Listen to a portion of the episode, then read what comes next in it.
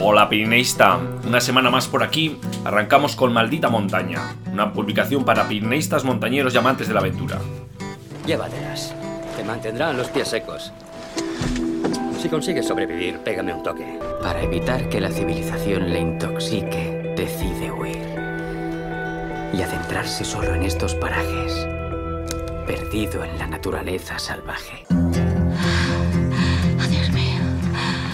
¿Qué he hecho? Siento a que tengas que caminar 1600 kilómetros para... Termina la frase. ¿Por qué tengo que caminar 1600 kilómetros?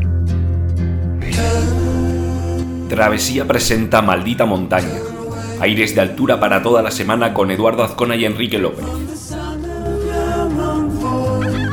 ¿Te sientes sola? Estaba más sola en mi vida real que aquí.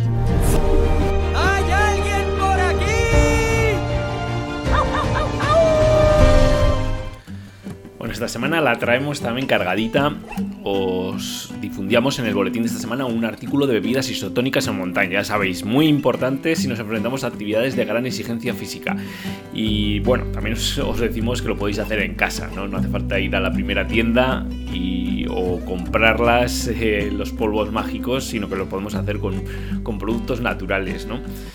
Eh, y un poco al hilo de este artículo, eh, os, os solemos- ya sabéis que os solemos eh, compartir, pues, eh, digamos, mm, tipo de artículos de consejos, ¿no? Para la actividad en, en la montaña, diferentes, pues, yo que sé, trekking principalmente, pero también otras facetas, también de la escalada, del alpinismo, ¿no? Y son infinidad las temáticas que podemos tratar, pero de alguna manera quisiéramos preguntaros si, qué os gustaría qué tema os gustaría que tratemos, ¿no? Pues para, de alguna manera, empezar por esos temas, ¿no? Ya sabéis que nos podéis escribir a info.travesiapirenaica.com Y bueno, he hecho un poco una introducción de lo que os traíamos en el boletín de esta semana. Eh, lo primero de todo, deciros que yo he hecho los deberes y ya he visto la película Thorn. La verdad que eh, bueno, no voy a destripar aquí. Obviamente tampoco puedo, ¿no? Porque de alguna manera el desenlace de, de Alex lo, bueno, lo, conocemos todos. Sin embargo, me ha sorprendido eh, la dureza, ¿no? Al final de...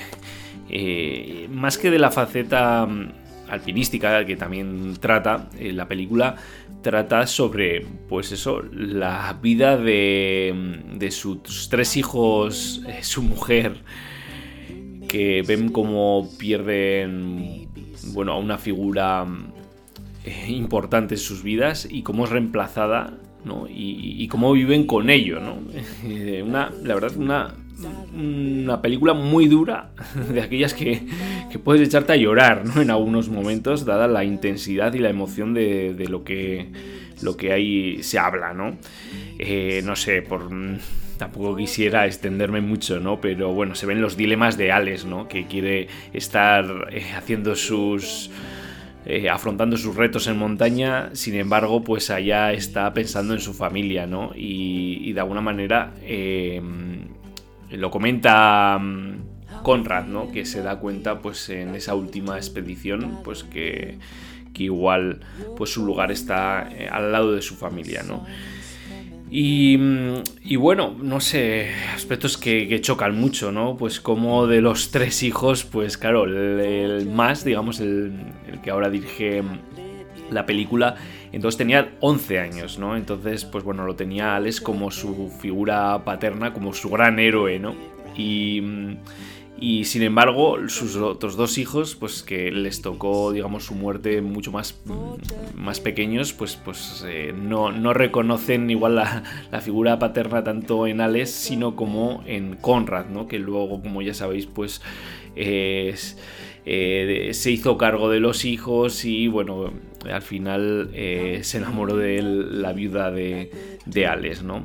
Y, bueno, afrontan también eh, ese- esa discusión, ¿no? De cómo fue, fue, ello, ¿no? Y un poco cuál era la presión exterior, ¿no? Pues porque, bueno, pues bueno, hacía relativamente poco tiempo eh, que había fallecido eh, Alex.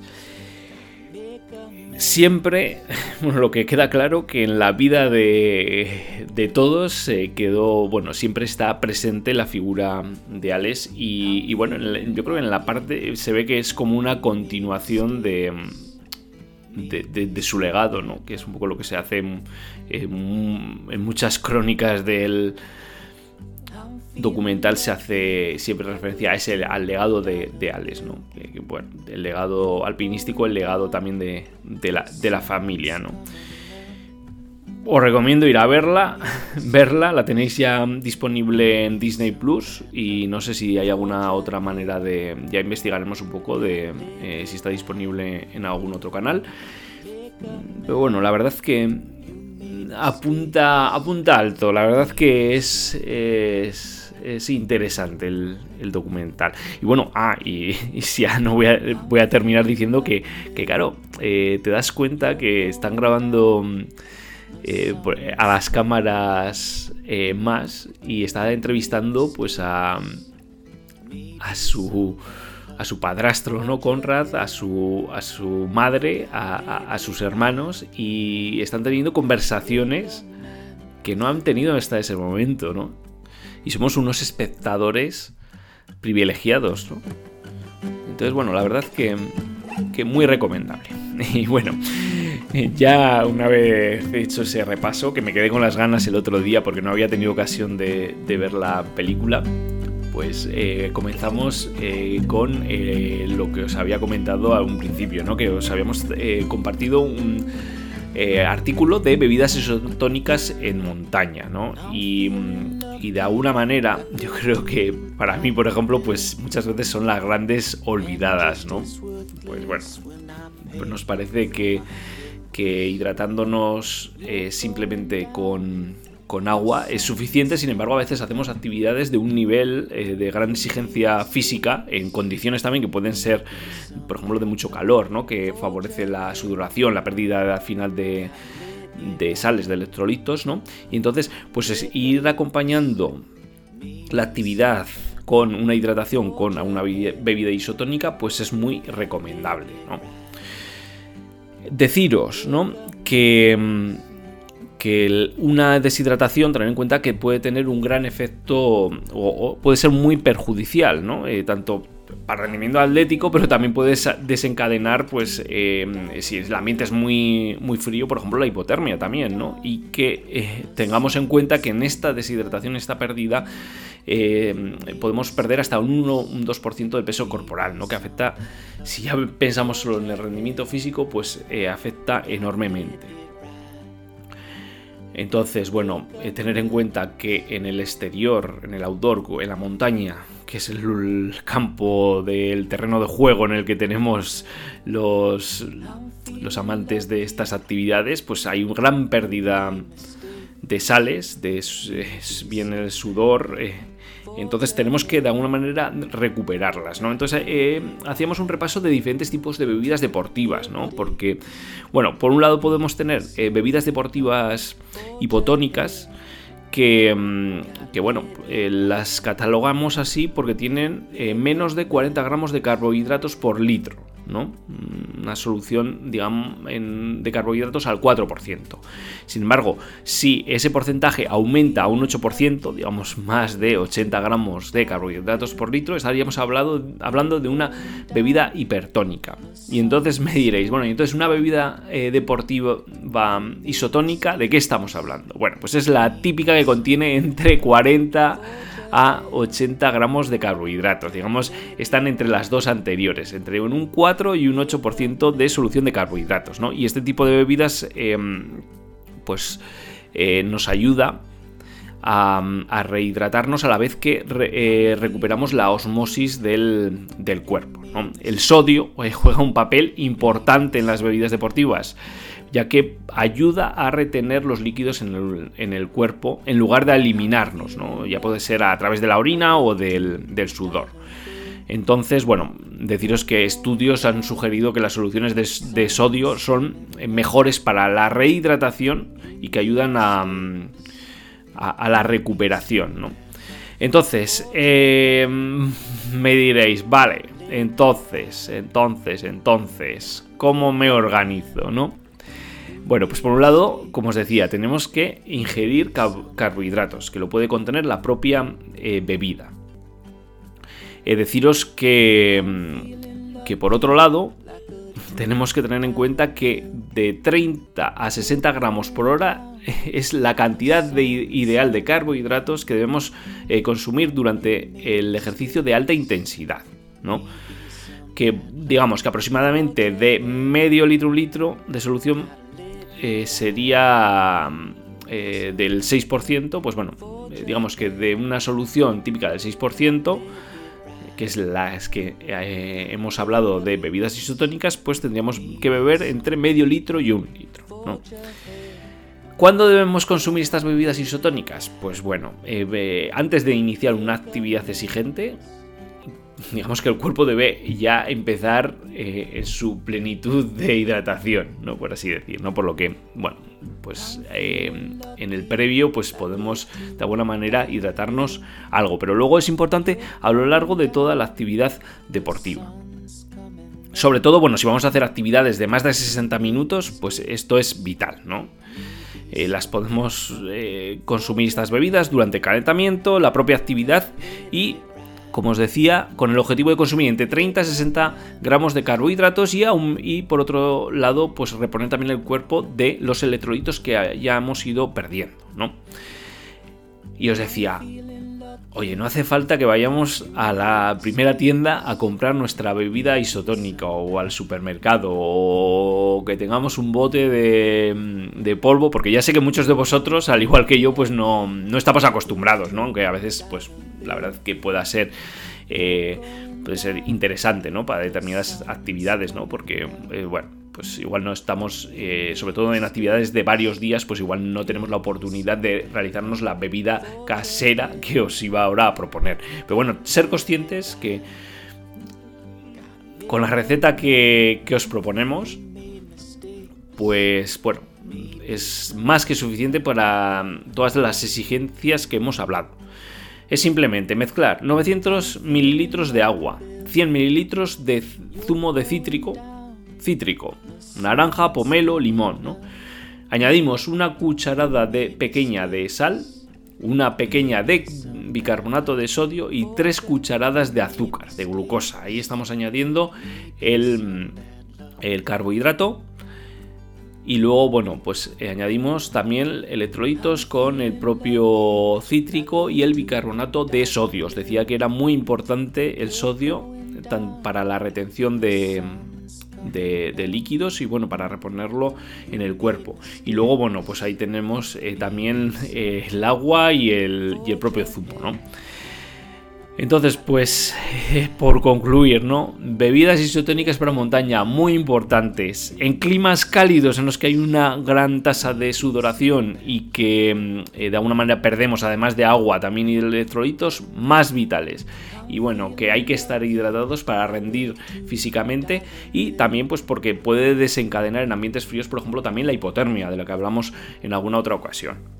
Y bueno, este es lo que nos hemos extendido, pero yo creo que es importante eh, porque es un tema pues vital en, una actividad en, montaña y daros cuenta que muchas veces eh, si nos encontramos eh, deshidratados pues pues mm, al final se pierde, se pierde un poco la, percepción también y, asumimos más riesgos, eh, no estamos tan, tan lúcidos, ¿no? Entonces es un aspecto a tener en cuenta en nuestra propia actividad.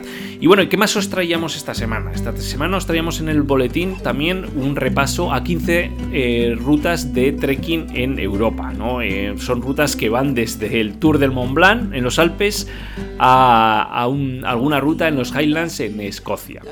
Bueno, es un, es un artículo que os hemos traído ya en, alguna otra ocasión y que hemos ido eh, completando con nuevas propuestas.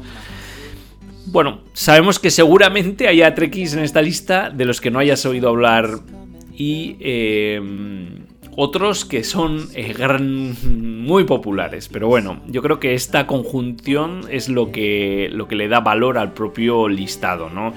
Bueno, tenemos, como os decía en un principio, tenemos desde propuestas como el Tour del Mont Blanc, eh, este recorrido ¿no? en, el gran macizo ¿no? de los Alpes que bueno, discurre entre Francia, Italia y Suiza. ¿no? Y, mm, bueno, una travesía de 170 kilómetros, tres países, como os decía, y que encontraremos pues, una de las mejores estampas de, de los Alpes. Luego, como no, os traemos también la senda pirenaica GR11 en los Pirineos, de sobra conocida por todos nosotros. Pero también tenemos la Alta Vía en Italia. También. ¿no? Eh, que bueno, es una, ruta que conecta las ciudades de mm, Doviaco y Beluno, ¿no? la Alta Vía, que es uno de los, eh, de los eh, senderos más reseñables de, Italia. ¿no? Y, y bueno, que el montañero va a disfrutar de un paisaje maravilloso tenemos también el Camino del Rey en Suecia, que alguna vez hemos hablado de él. El, a ver si lo pronuncio bien, el Kunleden, el ¿no? Eh, que es una ruta, fijaros, de 400 kilómetros que, sin duda no os dejará indiferentes, ¿no? Eh, es una ruta que atraviesa eh, reservas naturales que normalmente se encuentran nevadas a lo largo de, de grandes periodos de, tiempo eh, y que y que bueno en la época estival pues es un, recorrido exótico digamos también bueno tenemos también el GR20 en Córcega 180 kilómetros eh, atravesando Córcega en diagonal no Luego, bueno, en Islandia la primavera caliente tenemos. nos podemos ir también a, a, Eslovenia, ¿no? También con una ruta de 500 kilómetros la alta ruta Chamonix-Zermatt, que, bueno, es una de las grandes clásicas para el esquí de travesía y que también la podemos afrontar en, verano eh, haciendo trekking, ¿no? Que, bueno, una de las grandes clásicas. Cinqueterre, ¿no? Cinqueterre también, pues que es, bueno, tiene, hemos traído aquí ya una ruta eh, mm, digamos, más, más corta. Pero bueno, es una de las grandes, grandes clásicas, grandes excursiones clásicas. Vamos a decir, excursiones clásicas. Pero bueno, en la lista hay muchas otras, desde el Camino de Santiago, West, Westweg en la Selva Negra de, Alemania, las Highlands, ¿no? como os decía al, comienzo, ¿no? con un trekking que os proponemos de 154 kilómetros Mm, y, bueno, que os, permitirá disfrutar de, la naturaleza mm, salvaje ¿no? de, de estas zonas. ¿no? Y, bueno, yo creo que más o menos esas eran todas. Os proponemos alguna otra, pero quería ir a hacer un repaso del, listado. Eh, os pregunto, eh, ¿habéis realizado alguna de estas? Ya sé que alguno me vais a decir que sí, obviamente, ¿no? Pero esas exóticas que, hemos hablado, o las clásicas de los, de los Alpes, estamos encantados de que nos difundáis esos, esos mensajes que me soléis dar en alguna ocasión, esas experiencias que he tenido en estas grandes aventuras, ¿no? Y bueno, llegamos a esa parte en la que eh, buscamos este lugar, esa sección ¿no? de, que cada semana compartimos y que en las últimas, en esta temporada de este año 2022, hemos extendido, ¿no? De manera que sois vosotros quienes nos enviéis vuestras fotografías junto con las pistas y la solución. Ya sabéis que buscamos este lugar, es, eh, bueno, entre todos, pues ir conociendo diferentes lugares en torno a esa fotografía y esas pistas y que tenéis un formulario que bueno, se lanzamos eh, cada semana desde el boletín y, desde el artículo correspondiente en, Travesía Pirenaica. Y, bueno, de ahí nos podéis hacer llegar la fotografía, las pistas de manera muy sencilla. En esta ocasión, eh, de primera estampa veo unas, unas flores eh, moradas y al fondo hay una, una ermita y otra construcción y se ven, pues bueno, es una zona verde con con paredes de piedra. Y bueno, van ahora las, las pistas. Las pistas y un poco la, fotografía, os digo, que, la, que publicamos esta semana nos la envía, y nos la envió hace unos días, eh, Pachi Xavier La Torre. Y es complicada, pero con las pistas yo creo que la vamos a poder sacar. Y dice así, ¿A quién no le gusta, entre ruta y ruta de cierta exigencia física, dedicar una jornada al paseo relajado, al goce visual y al simple disfrute de esos pequeños detalles? Una rústica borda, el canto de un pájaro, una flor rara, que en otras circunstancias nos pasan desapercibidos, ¿no? Este es un lugar inmejorable para olvidarse de prisas y retos. Y ahí van las pistas. Agradable y sencilla ruta familiar que discurre por el fondo de un pequeño y bucólico valle. La segunda se sitúa en las proximidades del puerto de montaña asfaltado situado a mayor altura de todo el Pirineo. Y a la última no está ni en Francia ni en España. Bueno, pues ahí tenéis las pistas que nos compartía Pachi, Xavier Latorre y, y bueno, ¿de qué lugar estamos hablando? ¿Y cuál fue el lugar de la semana pasada? Me preguntaréis. Pues bueno, la fotografía de la semana pasada que nos enviaba Nicolau Crespi, en la que si os fijáis, puede verse gente cruzando el paso del caballo. Es de la Tuca de las Culebras, un lugar que seguramente a muchos os venga a la mente porque eh, corresponde a la portada del mítico libro de horarios imposibles de Miquel Capdevila los 3.000 en 30 jornadas. Pues bueno, ahí tenéis el lugar de la semana pasada que nos, nos compartía Nicolau. ¿Y esta música? ¿Qué os dice esta música? Pues bueno, a mí me dice que estamos entrando en la sección de relatos de altura. Bueno, que eh, como sabéis cada semana seguimos con recitando pues eh, dos de los microrelatos que nos habéis enviado eh, a ese bueno concurso que, en el que participó tanta gente eh, de relatos de altura ¿no? y que, bueno nos da nos da pie pues a, poder disfrutar cada semana de, dos de ellos en este caso por un lado os traigo el relato de aquí estamos escrito por Olga Blázquez eh, Sánchez y que es ella misma la que nos lo recita, así que no me queda más que dar paso a Olga. Y su relato aquí está. Los crampones perforan la costra de nieve, produciendo ese crujido placentero, tan parecido al de la hojarasca pisoteada cuando el otoño se ensaña con los árboles caducifolios. El paisaje suena mientras las tinieblas del casi amanecido día se entretienen en los solo cinco minutitos más de remoloneo del común de los mortales. Alpinismo. ¿Quién nos mandaría? Vinimos para ser mejores personas, pero hace mucho que nos hemos dado cuenta de que la bondad no se encuentra aquí. También de que el alpinismo es una actividad humana y como tal carga en sus hombros con todo lo humano.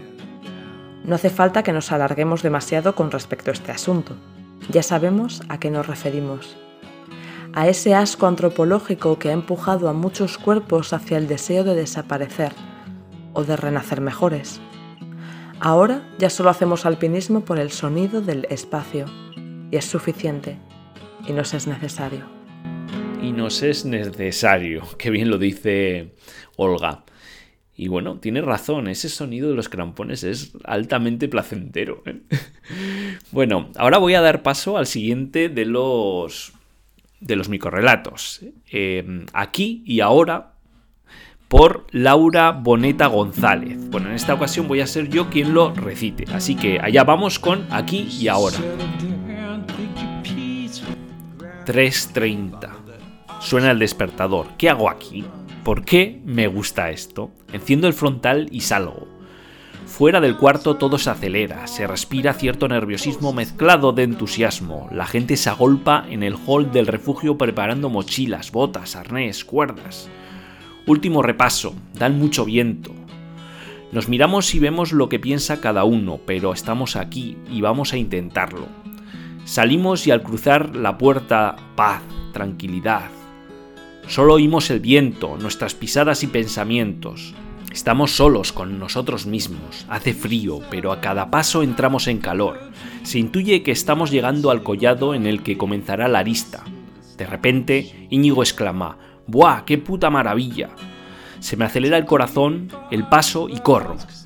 Y ahí Contemplando un amanecer anaranjado y rosado entre montañas, sé por qué me gusta esto y que aquí y ahora es donde quiero estar. Pues bueno, aquí y ahora, muchas veces tenemos esos momentos cuando hacemos, hacemos montaña, claro que sí. Bueno, aquí el relato de aquí y ahora por Laura Bonet. Y ahora pasamos, como todos sabéis, a esa sección de las noticias e historias más destacadas de la semana. Ya sabéis que hacemos un. indagamos ¿no? en los mundos de internet y de la prensa también escrita y revistas para traeros aquellas noticias que de alguna manera sabemos que os interesa. O al menos lo creemos, ¿no?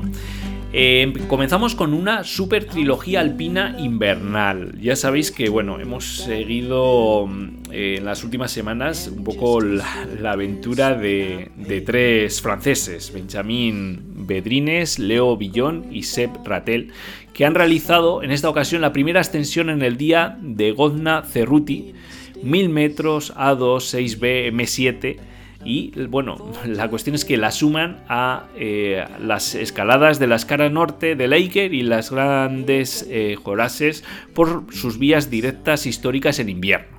¿no? Eh, que, que, han completado pues la super trilogía alpina invernal, ¿no? Y han salido victoriosos de eh, las caras nortes de estos emblemáticos Eiger, Grand eh, Horaces y Matterhorn y lo han logrado en 23 días. El primero, para que os hagáis una idea, el primero en completar la famosa trilogía eh, de los Alpes fue Gastón Rebuffat y lo hizo entre el 45 y el 52. Pues bueno, ellos lo han hecho en esos 23 días, estilo alpino, en invernal y bueno, como os decía, con un buen estilo. Entonces Benjamin dice, una pizca de análisis, una pizca de compromiso y un puñado de motivación, esos son los ingredientes necesarios para sacar partido de estas esta última ventana con precisión. Bueno, pues han visto la ocasión y han ido a por esa super trilogía.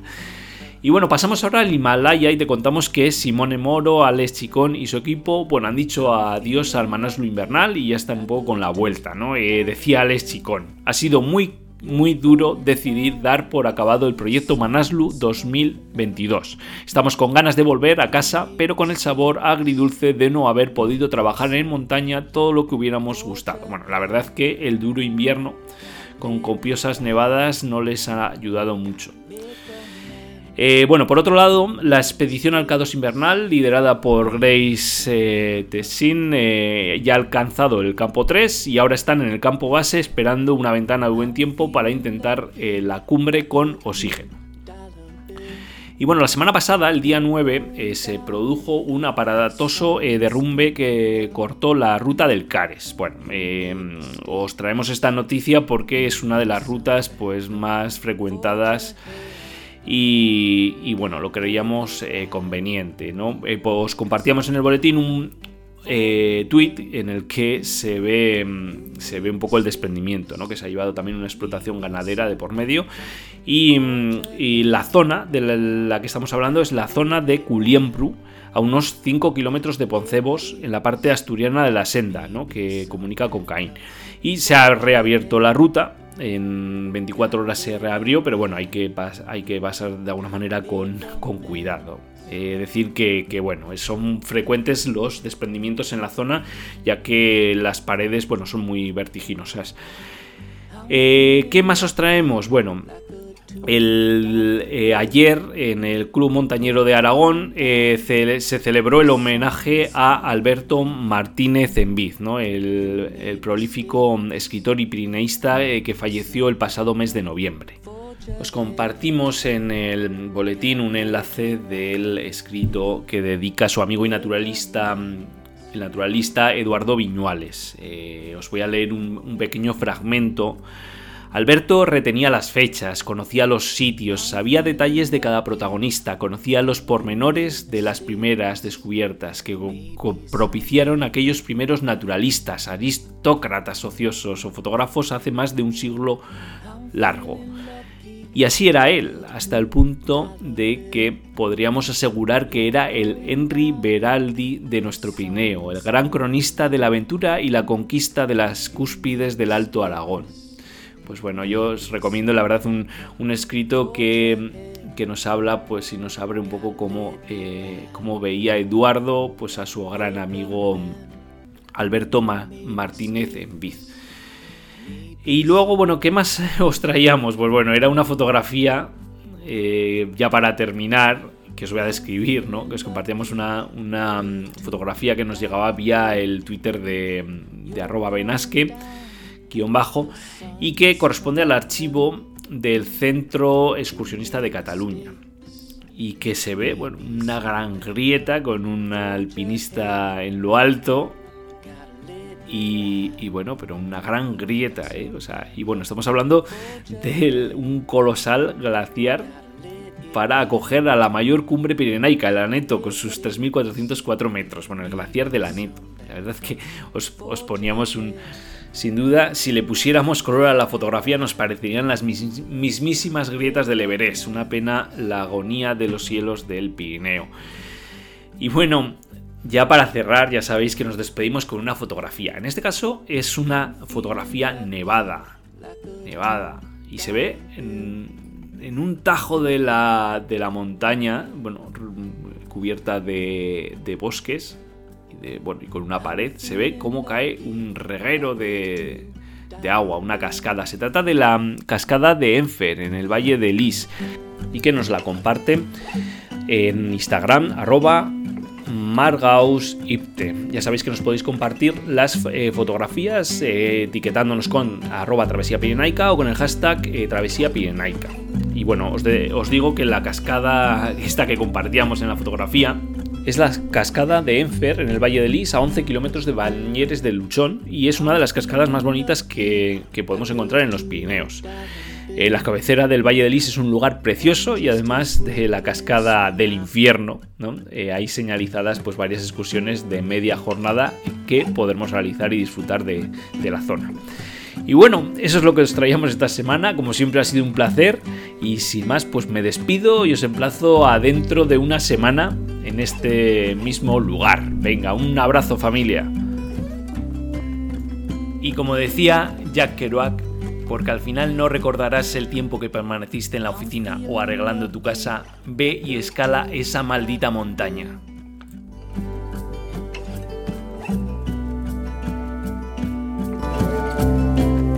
Pensado en abandonar? Oh, solo una vez cada dos minutos o así. Si quieres algo en la vida, ve a